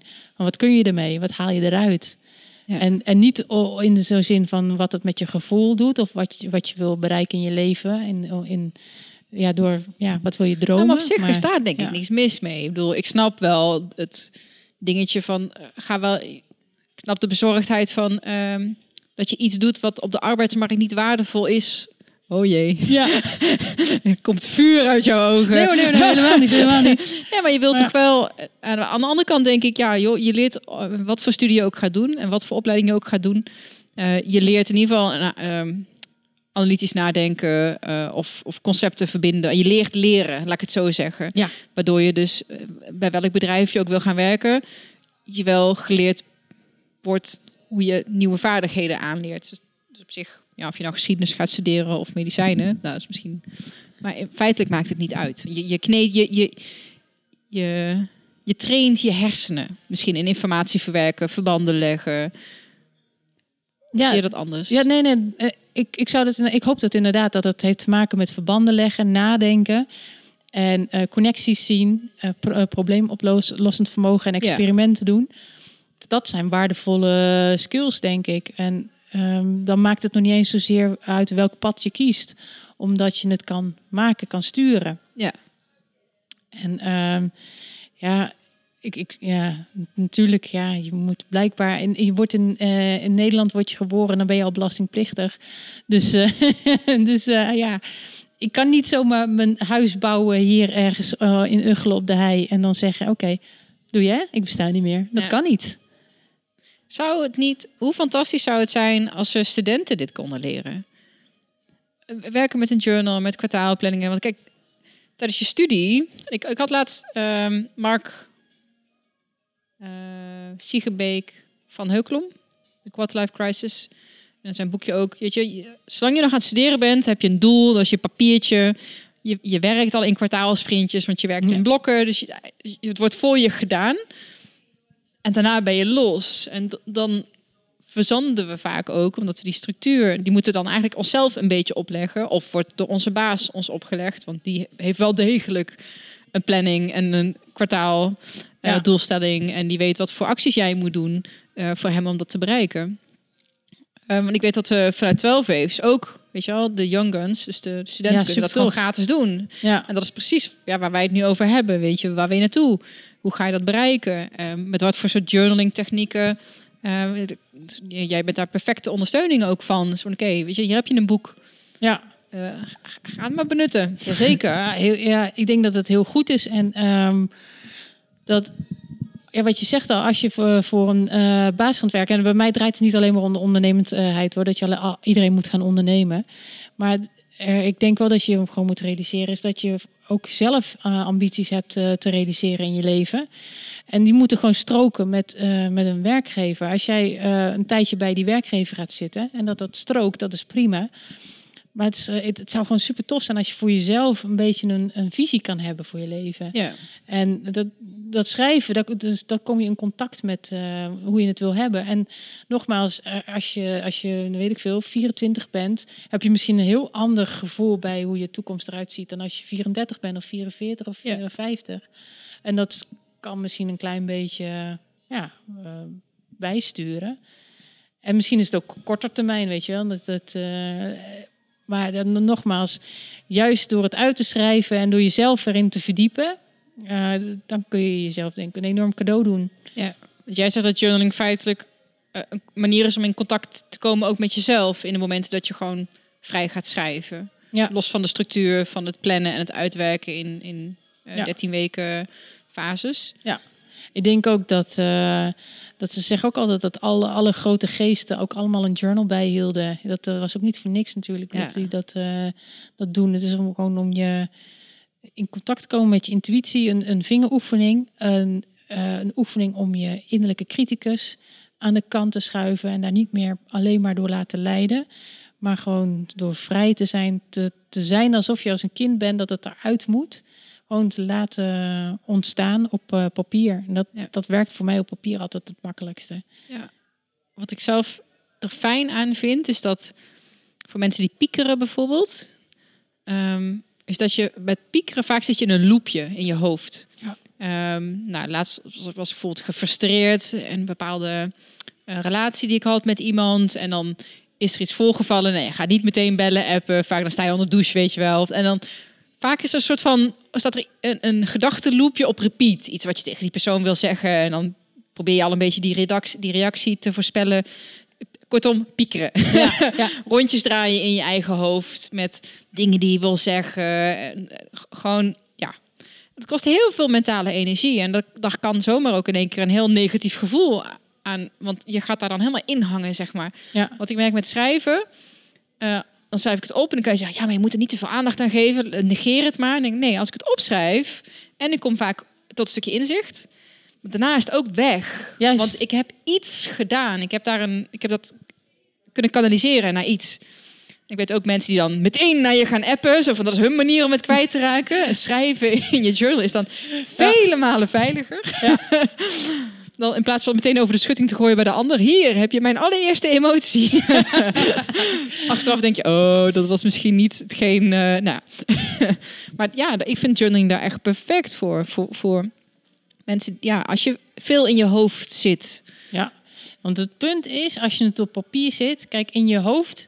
ho- Je hoofd moet je een beetje eigenlijk zien als in de, de, de krochten van je gedachten kunnen. Ja, en ik probeer Alles- het te onthouden. Dus je bent continu alsof je het probeert in te prenten. Ja, Je wil het niet, niet vergeten. Want oh, straks zie ik die persoon en dan wil ik dit en dit en dit zeggen. En dan, dus aanscherpen, verbeteren ja, en, en dan ben je ook zo'n neuraal netwerk of neuraal pad aan het verstevigen. Terwijl het misschien niet een negatieve gedachte is die ik helemaal niet wil. Of een angst. Want vaak is het angst. Ja, oh ja, Ja, weet ja, je, dan zit je helemaal vast met. Oh, ik moet, dan hè, vind je bijvoorbeeld dat, dat je grenzen een beetje over zijn gegaan of zo. Of je vindt dat je dit had moeten zeggen. Of dat iemand je niet goed behandelt. En dan ben je continu datgene waarvan je denkt, nou, die persoon heeft dit of dat fout gedaan. Weet je, en dan ben je continu ben je dat gedachtedingetje aan het verstevigen in je hoofd. En dan, zit je, en dan gaat daar heel je energie en je focus naartoe. En dan in één keer ben je die persoon die gekwetst is. En de ander heeft iets, jou iets fout gedaan. En Ja, als ik het dan opschrijf, dan, nou, dan is het ook weg. En dan kan ik gewoon weer focussen op. Dan focus op iets anders. En dan is het ook in één keer weer oké. ik denk als je het opschrijft, dan eh, komt het in het daglicht. En in het daglicht kan jij het zien voor wat het is. Dan denk je van, oh, ja, dan ga ik niet zo naar iemand schrijven. Nee, dat heb ik al. Oh, met een vriendinnetje van Ja. mij. eh, Soms zegt dan, nou, app het maar naar mij, weet je wel. Als je of dan zij typt dan soort veel in de telefoon. Ja. Nou, ik kom nog wel eens van die notities. in Met, dan, soms dan ruim ik die even op. Ken je dat? Dan heb je in je iPhone. eh, dat is even zo'n makkelijke manier om wat dingetjes op te schrijven. Ja. En soms kom ik dingen tegen en denk, oh, ik ben zo blij dat ik dit niet, eh, Ja. dat ik die niet naar andere mensen heb gestuurd. Maar het was toen wel even heel fijn om even mijn gedachten te ordenen en ook je te ontslaan van de last van het, ja, je, je wilt het onthouden en het wordt wordt steeds groter en belangrijker en dan, Ja. oké, Dan kun je ook alleen maar daar. daaraan denken. Hè? Ja, dat is het. Dus ja. eh, je, als je het op papier zet en eh, die, die paar minuten aan besteedt om het daaraan kwijt te kunnen, dat is veel minder tijd en veel minder aandacht Ja. dan dat je er eh, nog Continu een uur lang in je hoofd bent. mee bezig blijft en die last blijft dragen. Ja. En dat is die last in je hoofd, die voel je ook fysiek, hè? In je, Ah. Misschien in je keel, in je nek, in je buik, overal eh, gaat helemaal verkrampen, omdat je het vast wil houden. Maar als je het loslaat, dan kan je lichaam ook ontspannen. En eh, ik denk ook als je het loslaat op papier, kan je je hoofd ook trainen om betere kwaliteit gedachten te gaan hebben. Want wat jij zegt, die paden die worden versterkt door die bepaalde gedachten en bepaalde patronen. Ja, stel dan even een makkelijk voorbeeld. Jaloezie, weet je wel? Dat je iets ziet of, eh, of je vindt dat je niet, zelf niet genoeg krijgt. Je kan heel erg focussen op waar jij recht op hebt. En eh jaloers op iemand anders die dat dan wel heeft. Ja, dat zijn niet echt waardevolle gedachten die je naar heel veel verder gaan brengen. Nee, nee, Want het is allemaal onzekerheid en angst. nee. Ja. En, en ehm, het is heel interessant om bij jezelf na te gaan van eh, waarom wil ik het in mijn hoofd houden? Want ik denk dat je hoofd is soort van als je naar security kijkt, dus de- dit is de grootste level of security. Nie, echt niemand komt dit te weten. En misschien schaam je er ook heel erg voor die gedachten. En ehm, als, je, als je het op papier zeg maar de volgende level van security, een soort van dagboek met een slot erop, bij wijze van spreken, dan kan alleen jij of iemand die dat eh, vindt. eh, Ja. eh, dus dan moet je jezelf al vertrouwen van, die gedachten mogen hier ook. En waarschijnlijk ga je hier al een, een klein stapje indammen, dat je al denkt van, de level van security is al lager, dus dan misschien moet ik mijn taal aanpassen of mijn, kwaliteit van gedachten worden al beter. En, maar daardoor help je jezelf al een klein beetje. Ja. En, maar het is wel belangrijk om erachter te komen, denk ik, van wat houdt mij tegen eh, om het op papier te zetten en wat houdt me in mijn hoofd? Waarom is het zo belangrijk voor mij om het in mijn hoofd te houden? En ik, soms kan het schaamte zijn, of dat, dat, ja, dat je voor jezelf schaamt voor de, om die gevoelens te hebben. Of stel je voor dat iemand het zou kunnen lezen. Maar als je, stel als je dan daarin ook van zegt van oké, interessant, schaamte blijkbaar. Nou, interessant, dan gaan we mee aan de slag. Opschrijven die handel. Ja, ja, ja. En zo probeer ik het voor mezelf. Als ik erachter kom van dat er iets is waar ik dus weerstand of iets bij voel. En dat ik het liefst de andere kant op wil rollen. Oké, wacht eens even, we hadden afgesproken. Hè? We gingen de wind inlopen. Ja. Dus dan ga, ik, dan ga ik het vooral juist doen. Hey, en wat, wat ehm, want er is best wel een bepaald level van zelfbewustzijn en gewaarzijn wat hiervoor nodig is. Jezelf kunnen observeren, feitelijk wat je doet. Heb jij dan nog grote voorbeelden, mentoren, trainingen of boeken waarvan je denkt van, hey, dit, dit heeft mij heel erg geholpen op dit pad? Ehm, ja, ik heb eh, best wel veel eh zen-boeddhisme gedaan. En daar ook wel boeken in gelezen. En één heel belangrijk boek dat ik las was The Big Leap van eh, Gay Hendricks. En dat is echt een fenomenaal boek. Eh, ik heb hem denk ik verslonden als boek, als pdf en als audioboek. En, ehm, en de, de, de- Gay Hendricks. Gay Hendricks, hij is psycholoog geloof ik. Oké. En eh, een van de belangrijkste lessen die ik daaruit haalde was eh, de upper limit problem. Is, ik weet niet of je dat herkent.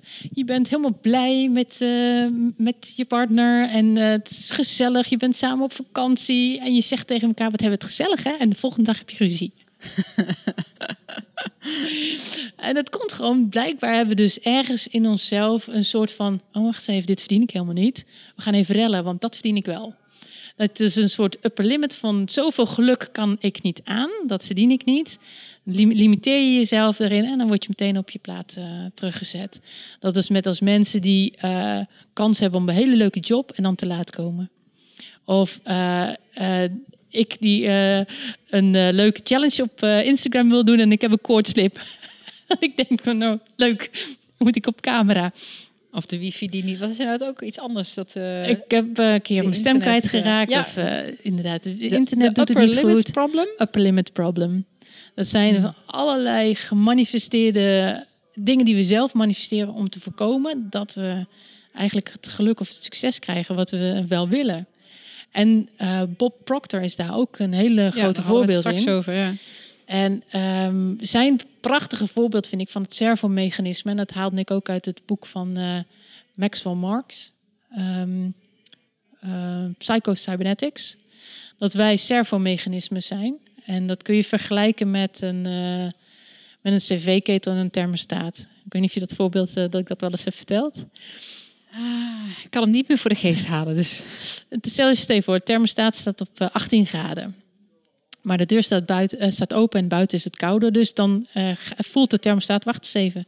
Het is kouder aan het worden. Ik moet tegen de cv-ketel zeggen, joh, verwarmen met die handel. Dus dan gaat de cv-ketel gaat aan de slag totdat het uiteindelijk weer 18 graden wordt. En ons zelfbeeld werkt precies zo. Ehm, stel je voor, ik, ben, eh, ik heb een beetje te veel gewicht, ik wil graag afvallen. Maar ergens is mijn zelfbeeld, mijn 18 graden is, ik ben een beetje dikketje. En dat, dat, hoort dus blijkbaar bij mij. Maar ik ga heel, met heel veel eh, enthousiasme ga ik proberen af te vallen. En dat lukt me. En ik ben eh, lekker fris en slank. En dan op een gegeven moment denkt mijn servomechanisme... Denkt, wacht eens even, dit is mijn 18 graden helemaal niet. Dus dan gaat mezelf eh, blokkeren. Dat upper limit problem eh, die komt eraan. Dus ik ga weer terug naar mijn oude gewicht. Want dat is volgens mijn zelfbeeld. En dat is volgens het eh, thermostaat. Ja, en dat terug naar je oude gewicht, dat gaat niet bewust. Dat, er gebeuren er allerlei dingetjes, onbewust, patroontjes. Maar juist helemaal niet door. Ja, het vergt heel veel, heel veel zelfmonitoring om dat te zien dat je Ja. dat doet. Ja, ik ben dat continu. Con- ik merk dat ik daar... ehm, ja, waar we in het voorgesprekje over hadden, weet je, dat je, je de werkelijkheid krijgt die je accepteert. Zo makkelijk om weer terug... Weet je, het is wat het is. En dat dan te accepteren, zeg Ja. maar.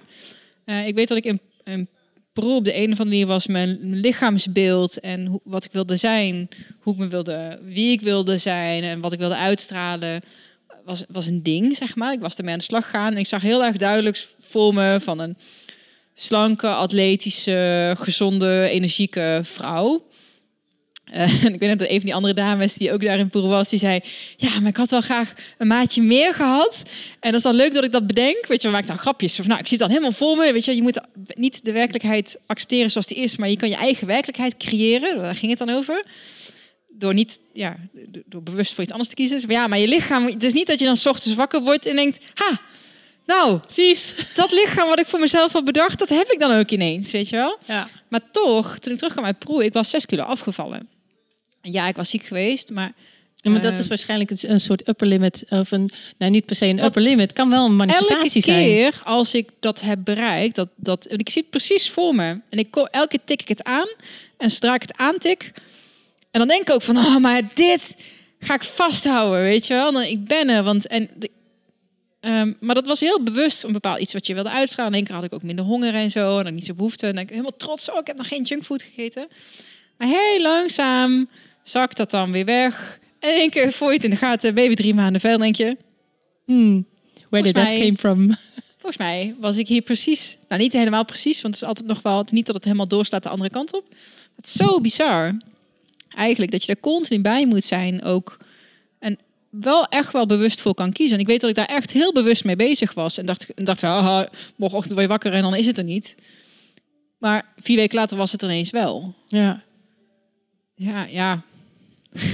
Ja, maar het is, het is zo- best wel en dat is met alles volgens mij. Dat is ook met, met financieel succes, Ja, ja. met zakelijk succes, met persoonlijke groei.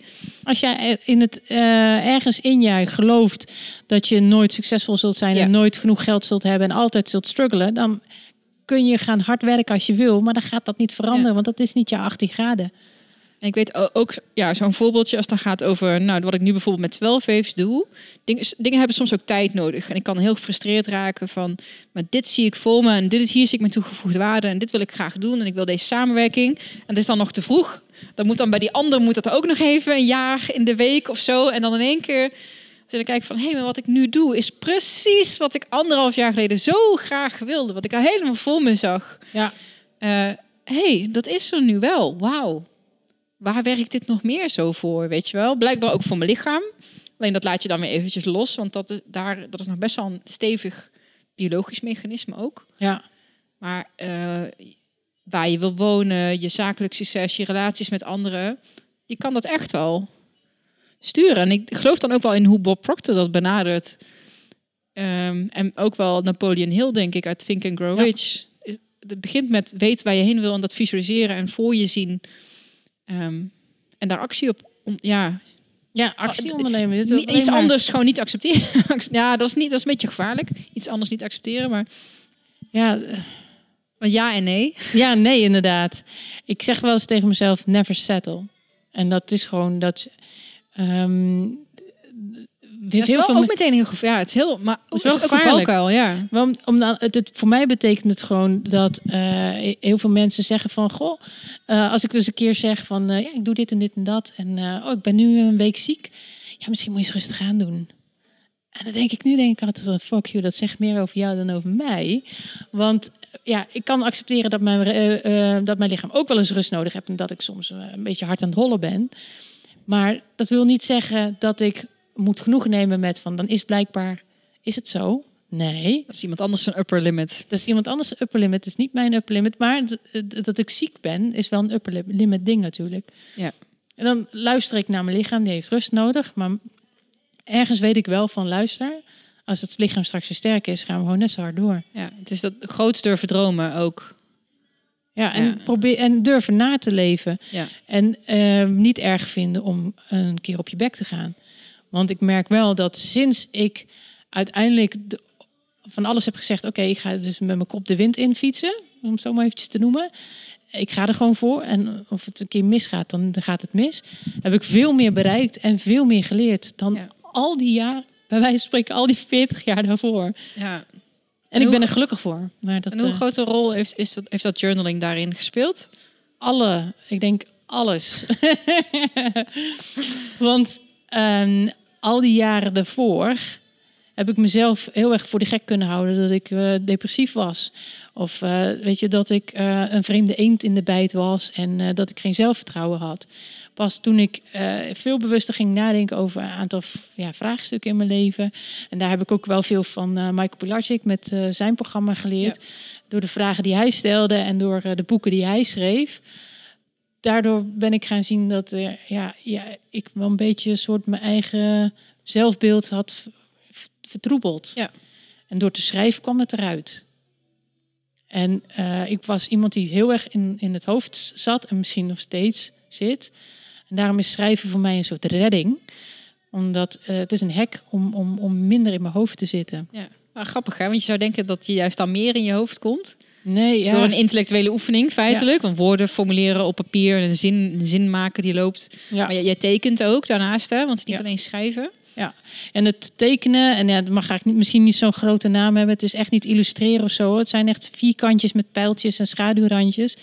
Maar dat, dat krabbelen, dat eh, is een soort vingeroefening voor je hand. Waardoor je, je die editor bezig is. En daardoor kan eh, je, je creatief... De editor in je hoofd, die wil gaan editen, weet je wel. Oh, dat moet perfect, dat moet Oh. zo. En die, de, de tekst Ik moet heb er zo. een nieuwe bij. ik kende de saboteur al. De rebel. De editor. Oh, I like it. En, en die editor moet je een soort taakje geven soms. Ja.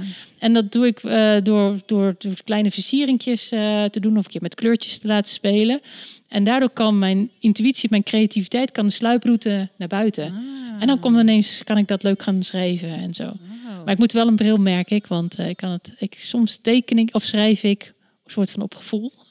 Dat ik het niet heel scherp meer kan zien. maar goed, eh, ja, dat is, eh, dat is mijn, eh, mijn truc om te, te krabbelen, om die editor inderdaad bezig te houden. Oh, wat vet. Hey, jij gaat ook andere ondernemers of ambitieuzen hierin ondersteunen, had ik begrepen. Ja, dat klopt. Want ehm, ik kwam er dus achter dat... ik sprak dan wel eens met mensen die dan naar mij vragen van... God, je bent zo lekker bezig, hoe doe je dat? En eh, ik dan ook altijd benieuwd ben naar hun 101 ideeën. Want dat, blijkbaar, iedereen zegt dat ik heb zoveel ideeën. Ja. En eh, dat het mij eh, lukte om diegene verder te helpen. Omdat ik niet persoonlijk belang bij hun uitkomst had. Ja. Ja, anders dan dat ik natuurlijk wil dat hun het goed doen en dat ze het fijn hebben. En hun hebben zelf veel te veel belang. En dat merk ik bij mezelf ook hoor. Dat ik heel erg gehecht ben aan bepaalde ideeën. En ik van, "Nou, die kan ik echt niet loslaten. Terwijl ik tegen iemand anders wel de vragen kan stellen van... eh, is dat echt nodig? En eh, zou je het ook zo aan kunnen pakken? Of wat is, wat is eh, een versie die je voor je kan zien... waar je nog steeds gelukkig van wordt... maar die je zelf kan eh, maken? Dus allerlei vragen die ik kon stellen... waardoor hun vooruit konden komen. En toen dacht ik van, dat kan ik. En dat, is, eh, dat, nou, dat vond ik ook heel erg leuk. En ehm, ja, ik ben bij mastermind van, eh van 12 Waves eh, gegaan. En, nou ja, ook daar merk je gewoon dat... Ja, eigenlijk heb je wel wat toe te voegen. En eh, dat ben ik nu gewoon aan het uitbreiden... door steeds meer mensen daarbij te helpen... om bij dat planningsvraagstuk te helpen. En, want dat is een ding. Ja, dat plannen, dat, is, dat moet je gewoon ook een paar keer doorlopen hebben. Ja, Om daar een beetje vertrouwen in te krijgen. En je mag jezelf een keer overschatten. Je moet jezelf een keer onderschatten. ja. Ja, je- Want alleen dan weet je wat, wat midden is, weet je Ja. wel? Als je daar het is alleen maar een stukje doet. perfectionisme van... Oh, Ja, straks plan ik het verkeerd. ja, ja, juist verkeerd plannen, want dan snap je tenminste, oké, dit is te veel. Oh, dit, is, dit, kon mij, dit ging mij te makkelijk af. Ja. Ik kan dus meer aan. Maar als je het iedere keer heel veilig doet, dan weet je niet waar je, waar je, eh, waar je grenzen liggen of waar je, waar je, ja, je, je, je gouden zone is van wat je aan kan. Ja. Dus eh, falen is in dit, ge, in, in dit opzicht is echt perfect. Ja. En dat zei ook iemand tegen mij, hè, van eh, ja, perfectionisme bestaat niet, want eh, je moet ook perfect kunnen falen, zei hij. Dat vond ik wel een mooie. En ik vind eh, perfectionisme helemaal een smoes om niet in beweging te komen. Want als je bang bent om een stap te ondernemen, want stel je voor het zou een, een foute stap zijn, dan is het dus alleen maar een smoes. Natuurlijk mag je nastreven om iets goed te doen en ja, dat het snap dat het eng is om fout te maken. Maar de fouten die jij en ik maken zijn zelden fouten waar we door opgegeten worden door een leeuw of eh omvergereden worden door een vrachtwagen. Ja, precies. Het, eh, we kunnen ze wel hebben, die fouten, die volgens mij. En zolang je inderdaad niet andere mensen mee eh, kwetst, ga ze gewoon aan. Ja. En ehm, nou ja, als al dit soort dingen als een soort cheerleader heb ik eh, andere ondernemers geholpen. Want dat hadden ze nodig. Heel erg goed om eh, heel kritisch naar zichzelf te kijken. Het moet wel perfect en eh, ik wil dit allemaal bereiken. En niet in beweging durven komen, vastzitten. En eh, nog als een soort cheerleader mensen in beweging te schreeuwen. dat lukt me wel. Hey, en wat ga je, want je gaat ook een, een mastermind groep starten. Yes. Volgend januari, volgens mij. Januari start ik en in Amersfoort. Dus eh, en ja, uit, uiteraard is het gewoon helemaal in het 12 ways eh, protocol. Dus met eh, dat eh, hele workflow en de aanpak daarvan. Maar ja, ik geef natuurlijk ook een beetje mijn sausje van Precies, ja, het, plannen en ja. het journalen. En het werken in, in, in, in cycli, dat zit ook in eh 12 Ways. Maar ik heb het net weer anders opgebroken op mijn manier. Zo heb ik ook alle data al gepland, zodat het precies daarin past. In sprints van zes weken werken. Om eens te kijken wat je in, eh in 12 maanden kunt veroorzaken met een groepje van 10 mooie mensen. Ja. Ja. Dus ik vreug me daar heel erg op. Ja. Ja, dat snap ik. Ja, want het is. Ik merk dat zelf ook meer en meer. Datgene eh, wat ik zelf het lastigst vond en wat jij in jouw geval het lastigst vond, dus die dingen afmaken en die structuur voor jezelf vinden en eh, jezelf eigenlijk dwingen ook om een project af te ronden, dat dat ook hetgene is waar je het meest enthousiast ook andere mensen bij kan ondersteunen. Terwijl Mooi, hè? heel contra-intuïtief bijna zo van ja, maar dit vond ik het allermoeilijkst. Ja. Was een hartstikke horde voor mezelf, maar juist omdat ik me er zo in heb vastgebeten Ja. en een manier heb gevonden die waarvan ik denk, ha, oh, maar is dit het? Weet je, dat je dan heel, ja, dat er niks bevredigender is, bijna dan ook andere mensen daarmee willen, willen helpen. Ja, Het is een beetje is dat eh, van Malcolm Gladwell, hè, die 10.000 uur dat hij beschreef. Eh, ik ben ik, door al mijn falende projecten en eh, andere ja, planningsfoutjes, heb ik gewoon mijn 10.000 uur in fout plannen heb ik wel eh, gehad. Dus ik snap het wel. Ik snap wel hoe het werkt. ja. En, en, en niets is leuker dan dat aan andere mensen meegeven. Omdat je gewoon ziet van, oh wacht eens even. Dat was hoofdstuk 11 bij mij toen in 2001. Ja, ik weet het nog zo goed. Dus ja, je, je, je kent het. Je kent al die valkuilen. ja. En eh, dat is weer superleuk. tof. Hey, als mensen meer informatie daarover willen of überhaupt met jou in contact willen komen, ehm, waar kunnen ze dan het beste terecht? Eh, ze kunnen, eh, voor de mastermind kunnen ze het beste terecht op ihavesomanyIdeas.com slash mastermind. En op ihavesomanyIdeas.com vinden ze überhaupt meer over mij. Dus eh, dat, eh, dat is ook een goed startpunt. Super tof. Hey, dankjewel voor je tijd. Leuk En, dat ik er eh, zijn. Eh, heb ik nog iets gemist? Is er nog iets wat je graag nog wil, dat je denkt, hé, hey, net dat ben je vergeten te vragen? Nee, dat komt altijd later. Ja. heb ik ook altijd. Ja. Dus ehm, nee. Ik, er was nog wel een dingetje, maar ik kom, er, ik kom er nu niet op. Dus daar kom ik later op. En die is wel goed voor de show notes. Moeten mensen tenminste show notes lezen. Ja, precies. Doe dat.